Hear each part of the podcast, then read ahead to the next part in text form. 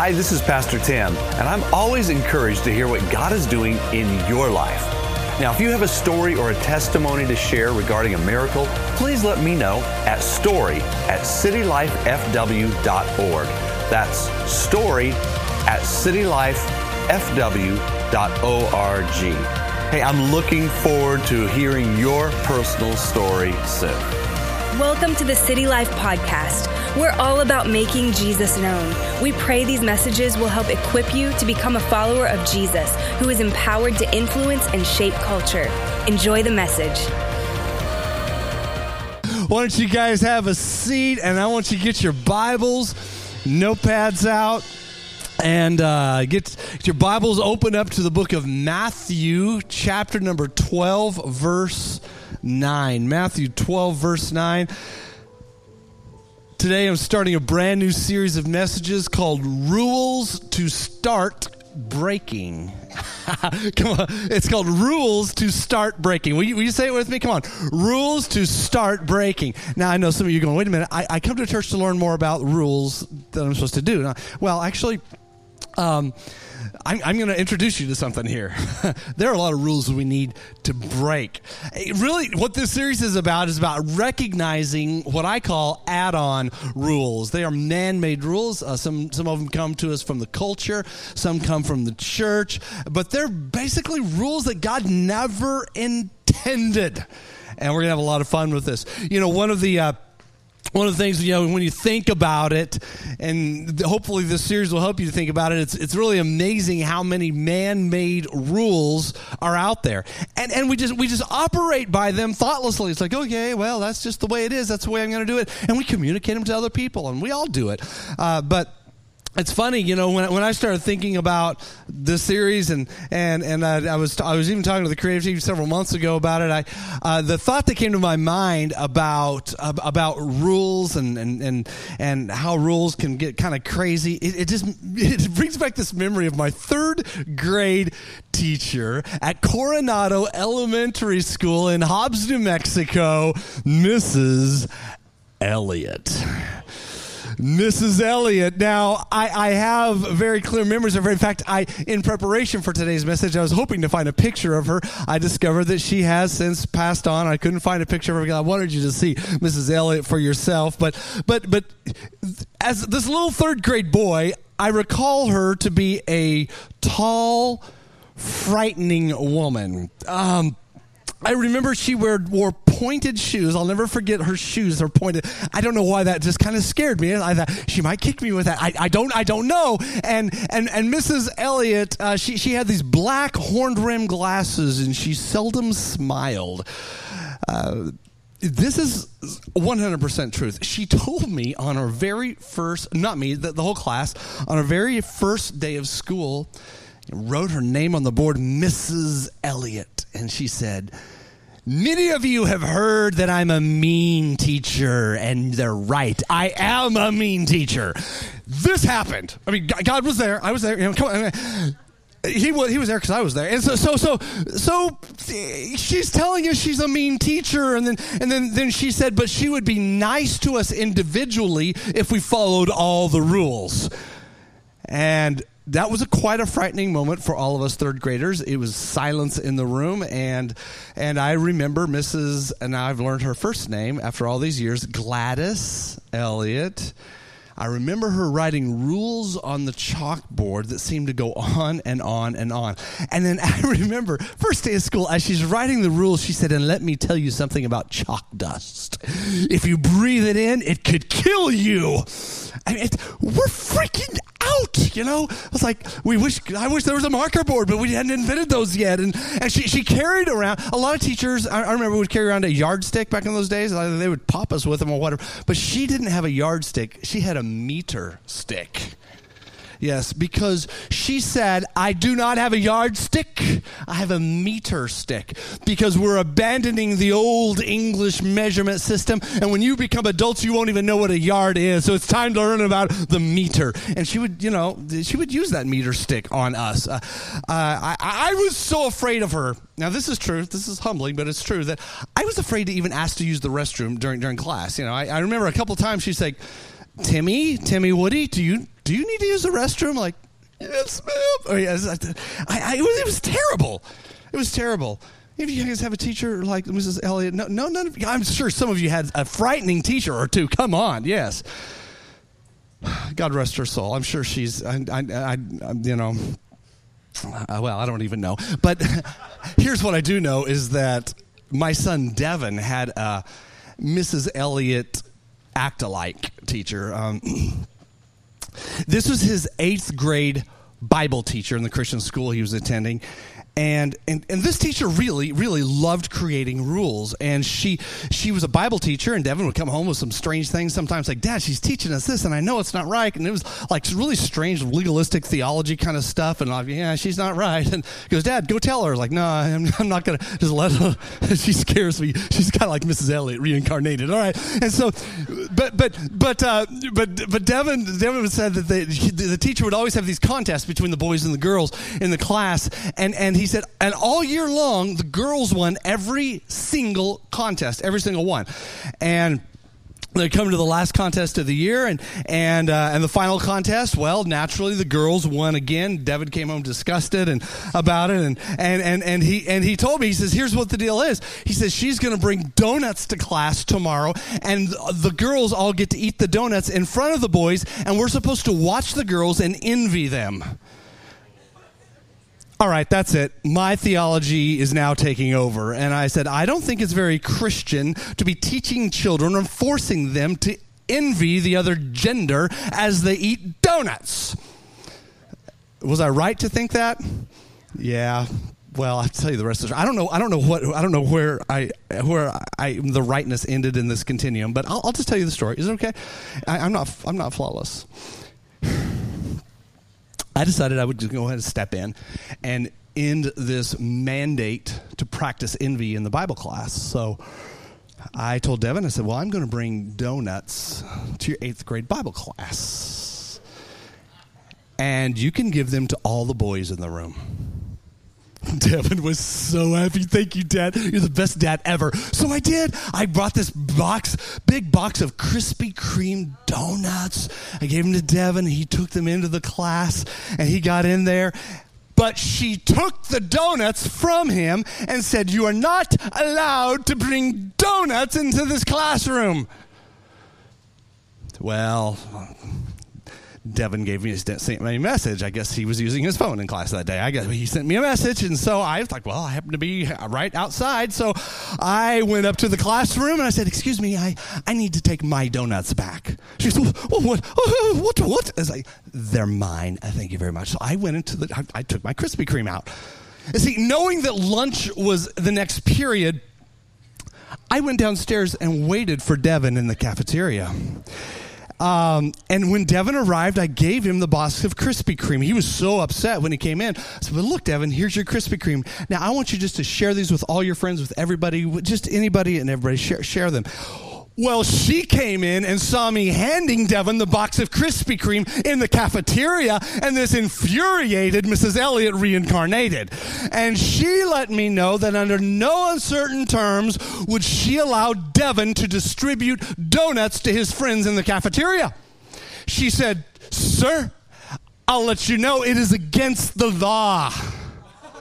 I'm going, The law? It is she's it is against the law for someone to bring donuts into a classroom or any, uh, into the cafeteria unless every single donut has been individually wrapped from the store. I calmly said, Devin can share his lunch with whoever he wants. He can share the donuts that I brought him.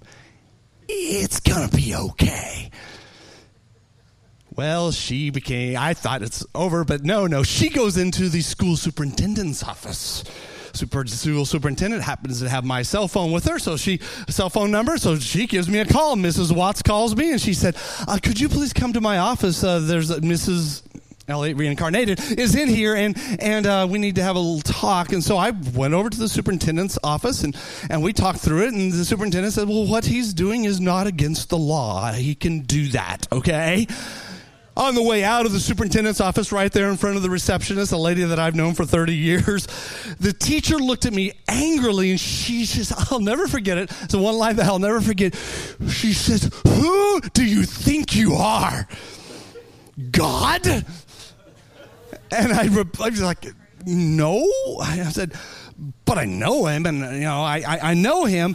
But, but I'll tell you this much you make up much more creative rules than God could ever dream up.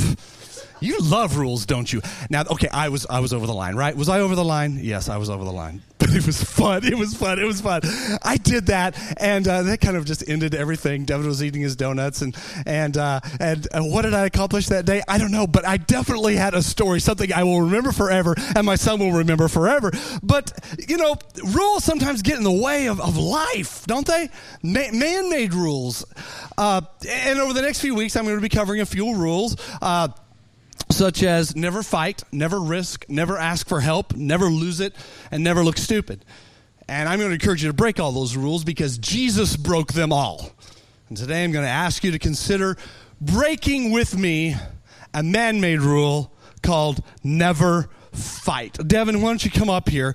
And, and since you were the one who was with Mrs. Elliott reincarnated, whose name I won't share publicly because she's still alive, I want you to hold the rule book here. And I want you to understand this is what people, this is what we're given quite often. It's stuff that just happens to us in society. And you open up the rule book, and here we have, you can open it up. Here inside we have rule number one never fight.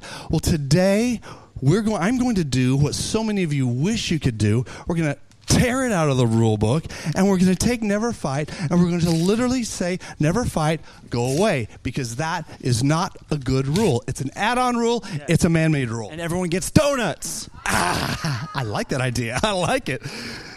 Krispy kreme right?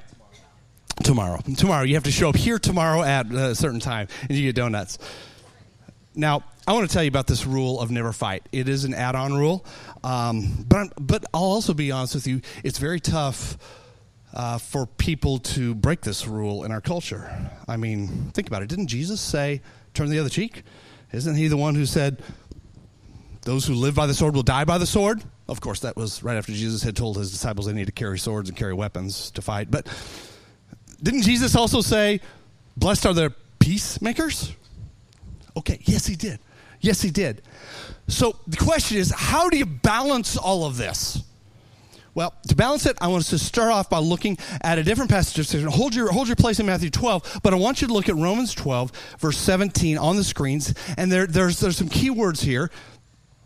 Paul the Apostle wrote this letter to the, to the Roman Christians and he said, Do, and they were under heavy persecution. So he said, Do not take revenge. Say revenge revenge. Do not take revenge, my dear friends, but leave room for God's wrath. For it is written, It is mine to avenge. Say avenge. Avenge. I will repay, says the Lord. Okay, those of you who went to went to school and remember things that your teachers taught you and were not as afraid of your teachers, you probably recognize that the word revenge would be a reaction. The word avenge is something that is proactive. You see that? You see, the word revenge is something that God says, Paul says, we shouldn't do that. Avenge is something that should be done, and that's actually what happens. God actually does that. See, revenge define, is defined this way. This is important because a lot of fighting, most fighting, is the result of revenge. It's your retaliation based upon emotion. That's what we have. We, we can't do that. Now, avenge so, what God wants to do for us is justice brought for how you were wronged. Avenge, it is proactive. So, revenge for Christians, that kind of fighting is out of the question. And really, when we embrace revenge, what we do is we close the door on God's ability to deal with the person and the situation that, that has you fired up anyway. In other words, when we act on revenge, we take situation into our own hands and we take it out of God's hands. Therefore, God cannot avenge. We're taking God's place, which I would say is a pretty dangerous situation. So, overall, basically, what Paul is telling us here is lighten up and back down when it comes to these interpersonal squabblings and fightings. In all honesty, that type of fighting is selfish and it's ego centered. Uh, retaliation, you're going to get back at somebody. You're going to find a way to get back at them. They did this to me. I'm going to do it right back to them. That is simply wrong. Why? It's because you're allowing your emotions to rule you. Instead, what I'm encouraging you to do is to engage your passion. You, see, you don't have to give in to your emotions to seek retribution or revenge when you actually engage the passion of God inside of you, which is very different.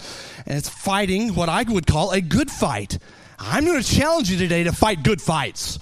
It's, it's really a fight of faith, not emotion earlier this year. I had a two, uh, just a two Sunday series called Fight School. I had a lot of fun with that. But I answered this question. I want to just bring it back to you. When is it right to fight? And I shared with you these three times. It's right to fight to bring about justice, to preserve freedom, and to reduce evil in the world. Though, but, but there are also things we can fight for. And so today I'm asking that we drop this man made add on rule of never fight because Jesus resisted add on rules. You see, add on rules in general they're corrosive and they're destructive to your own life and to your vibrancy. And I, I, believe this. I believe that the pursuit of the man Jesus, God Himself, the one who adamantly resisted add on rules, will end up resulting in personal joy and fulfillment and vitality. Now I want you to look in your book, uh, in your Bibles, in Matthew chapter number 12, verse 9, because this is where Jesus goes nose to nose with some religious folks over made up rules. See, there was this law at the time that said, said, uh, it said, remember the Sabbath to keep it holy. That was the law.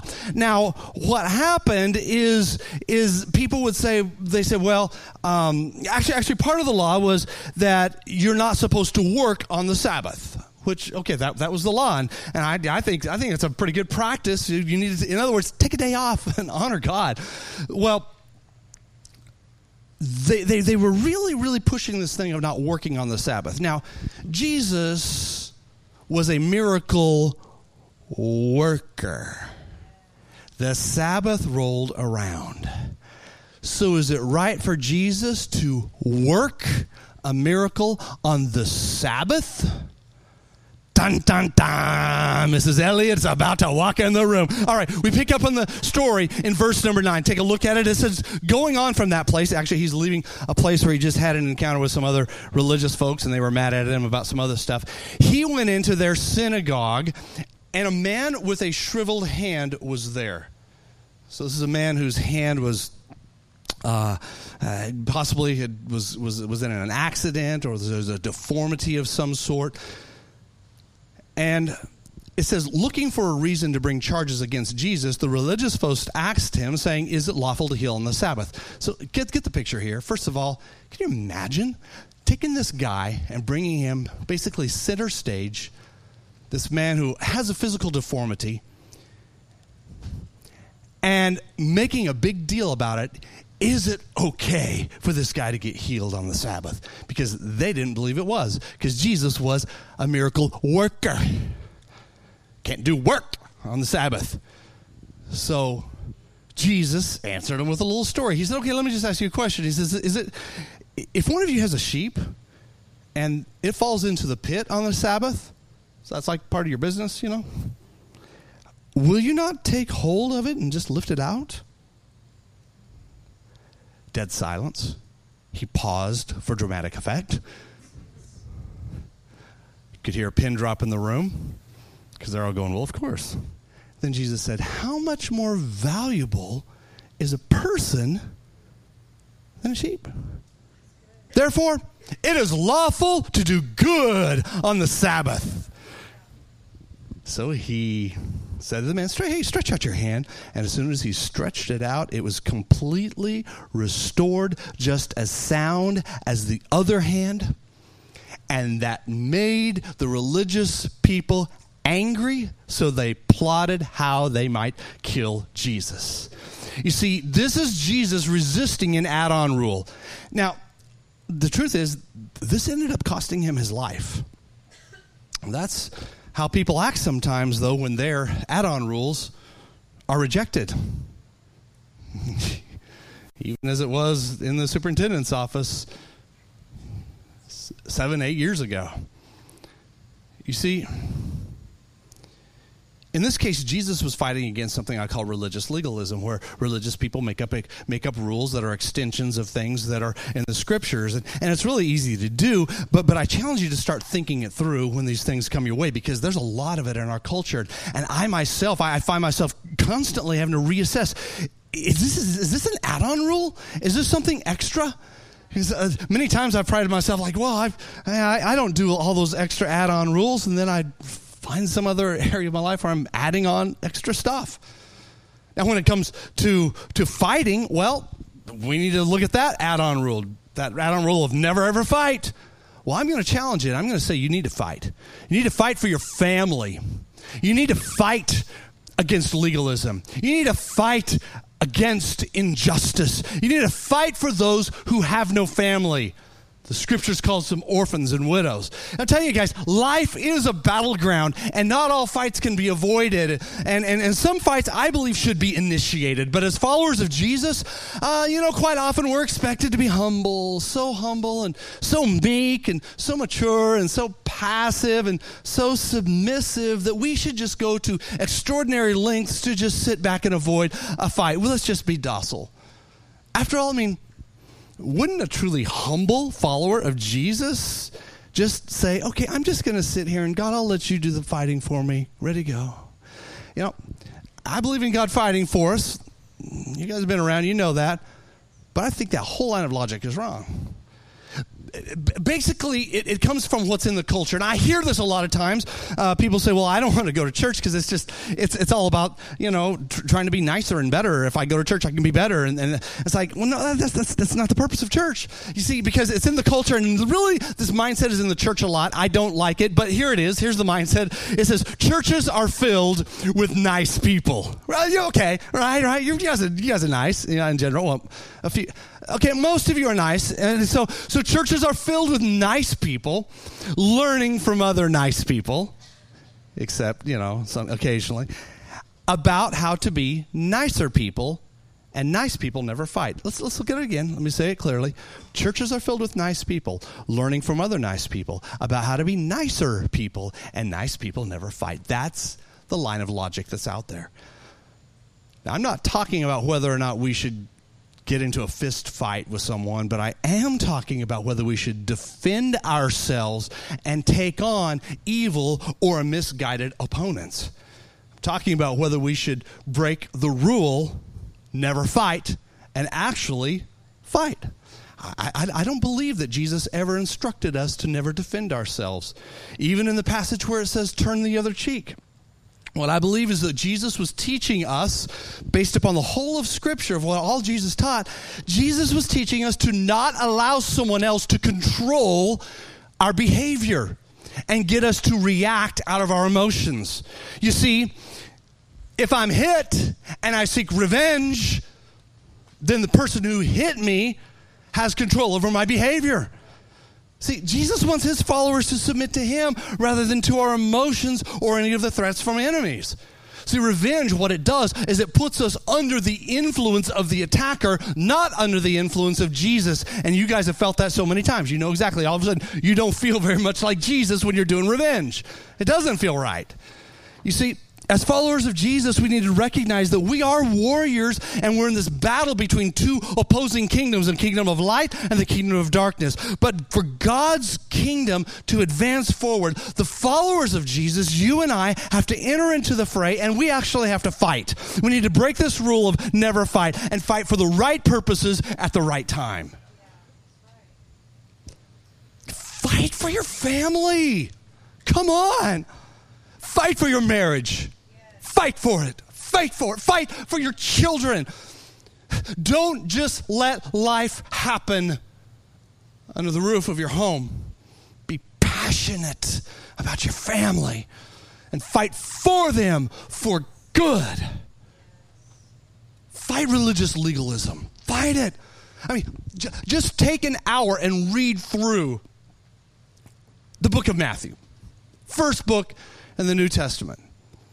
And notice how many times Jesus is hammering away at the drunks and the politicians, the crooked politicians. Look at how many times Jesus is hammering against the prostitutes. Look at how many times Jesus is railing against dishonest business people, drug addicts, con artists, gays, and thieves. Because if you look at that, your list will be frightfully short because that's not what Jesus fought against. He, he hung out with the people, he befriended them to give them grace and to bring them into his kingdom because he loved them. So, what he did instead is he boldly challenged the legalistic religious leaders. I mean, consider the story of when Jesus healed on the Sabbath that we just read together. See, Jesus knew that this act would violate their add on rule, and it made them furious. And, and really, you're going to see this over and over and over in the Gospels. Why did Jesus so tirelessly uh, fight against religious legalism, and why is that actually one, the, the bulk of the Gospels?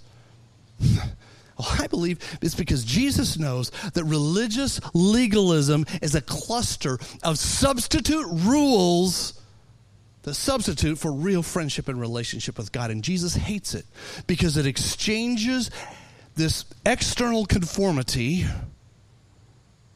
for internal obedience. And it creates fear and it steals joy. You get into a religious legalistic atmosphere, you're going to find very, very little joy and you're going to find a lot of fear. And I know what I'm talking about because the problem persists today. Jesus didn't wipe it out. See, Jesus simply fought religious legalism because he loves all people, and he lived and he fought, and he also died at the hands of the religious legalists so that everyone could have relationship and friendship with God on the basis of faith, not by trying to keep man made rules, which you can't keep all of them anyway. He even said it himself. I mean, I, I guess I, I, wish I could understand why religious or how religious legalism can get such a handle or stranglehold on, on, on people. And, and I'm not sure, but I would suspect that religious legalism starts off by a, a well intentioned man or a woman they put rules in place that are an extension of something they find in the scriptures, and it's aimed at protecting a person who is weak in their faith. And the rules, at, at some point, made some sense, and so everybody goes along with them. But then the rules, over time, become authoritative and on the same level as doctrine itself. And that's where the problem enters in. But in order for it to even get that far, there's a problem. Here's the problem there had to have been some people who knew the difference between God's grace and religious legalism. And they stood back and they said nothing and they did nothing because they didn't want to fight. Nice people don't fight. Let's just do all this. And that's what is very, very wrong. Christians fight for what is right. So fight for your family. Fight against religious legalism. Fight against injustice as well. And I'm telling you, when you fight against injustice, don't just give it a good talk, but do something. People are being robbed of justice in our city every single day. And it's simply because people don't want to get their hands dirty and don't want to help out. Child abuse. The statistics on child abuse in Tarrant County are heartbreaking. Child abuse is an injustice. Sexual abuse is an injustice. Spousal abuse is an injustice. The abortion of little boys and girls is an injustice. Bullying and intimidation is an injustice. And here's my question Will you stand up and do something? Will you fight even though it's not the popular thing to do? See, I believe followers of Jesus need to stir up their spiritual passion and fight. Fight injustice.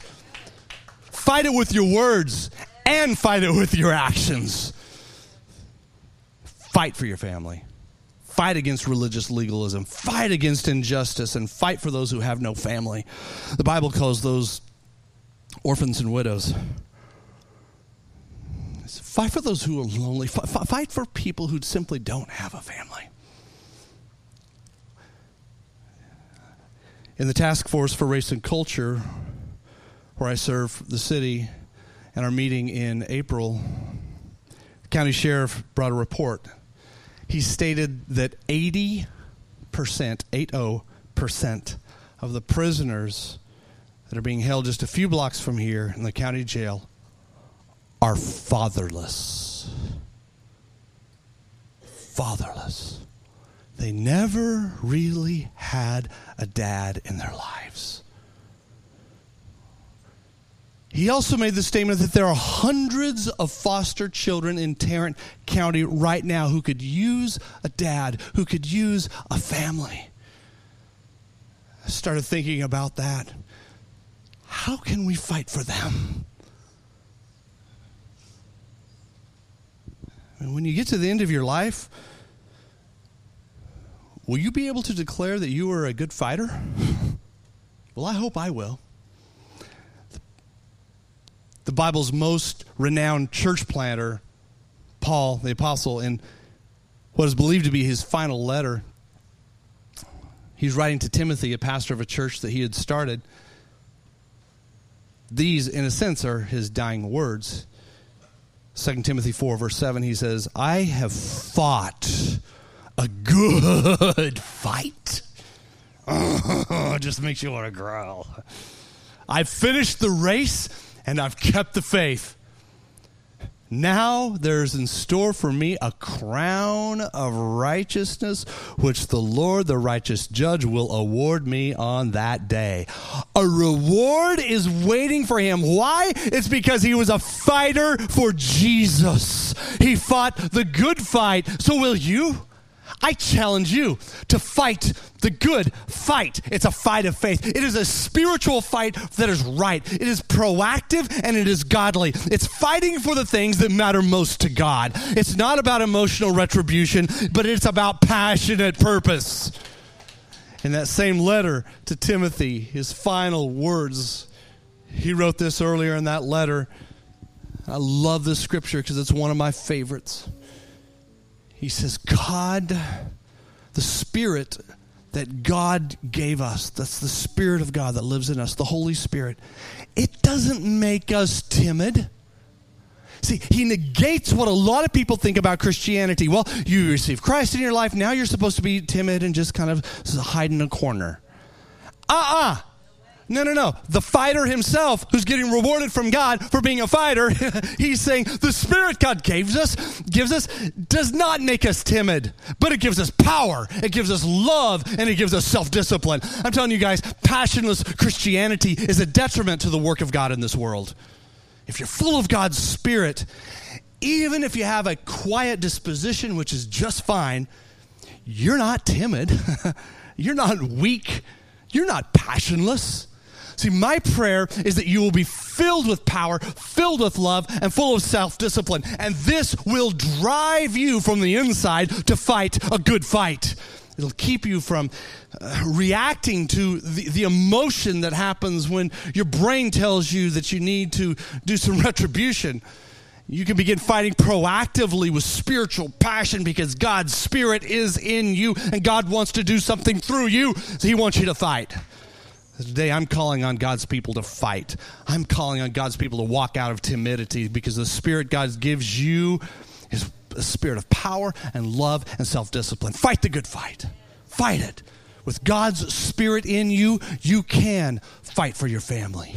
You can fight against legalism. You can fight against injustice. And you can fight for those who have no family, orphans and the widows. And you'll fight with love You'll fight with humility, you'll fight with servanthood. Because God made you. And I want you to live it. Live it. I'd like there to be no movement at this time. I'd like for you to just to close your eyes and focus internally for just a moment here. Many of you are convicted regarding this, and my prayer is that you will allow the Spirit of God in you to rise up and be what it wants to be so you can fight good fights. it's your destiny, it's your purpose. It's time to reject passionless Christianity. You may also be here today and you're not a follower of Jesus, you're not in right relationship with Jesus, and you never surrendered your life to Him. Possibly you've drifted from a relationship with God, but if you want to know the Jesus that we talk about here at City Life and you want that new beginning, you want His Spirit to be in you, I'm going to give you an opportunity to respond simply by lifting your hand because faith is when you respond outwardly to what's happening on the inside. Hear me well. Jesus loves you more than you can imagine. Jesus died for you so that you can have life and today, everything, everything can change. And if you want to be included in this closing prayer and make Jesus Christ the Lord of your life, I'm simply going to ask you to lift your hand at the count of three. That way I can connect my faith with yours. Will you do that? You want Jesus, you're ready to receive his spirit into you. Lift your hand. One, two, three. Lift your hand all over the room. Come on, lift your hand. Thank you. Who else? Thank you. Who else? Thank you. Who else? Thank you. Who else? You can put your hands down.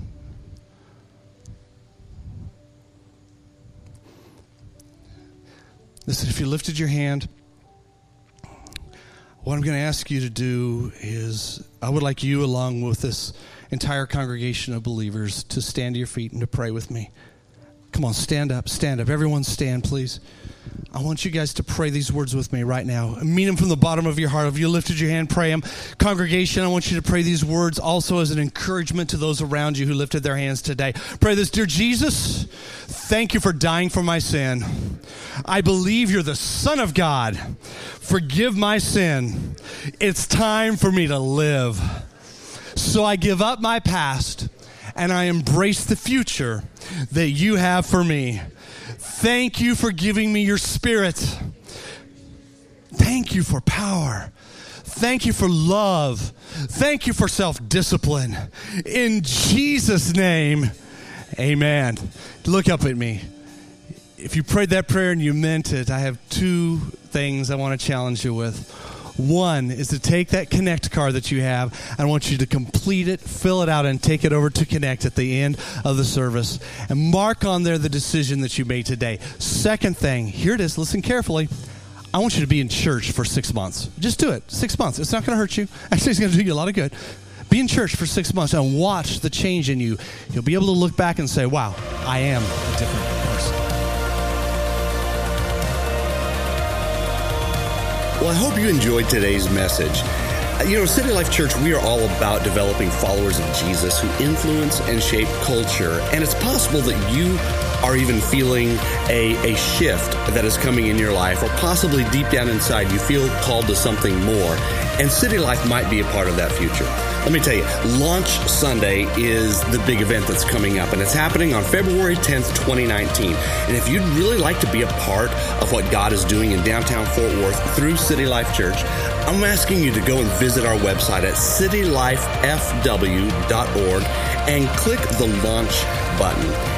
Uh, you could also just come and visit one of our services because I, I really believe the future is bright and it's limitless in potential. I want you to hear my vision. I want you to be a part of what God is doing at City Life and come and chat with me personally after one of the services.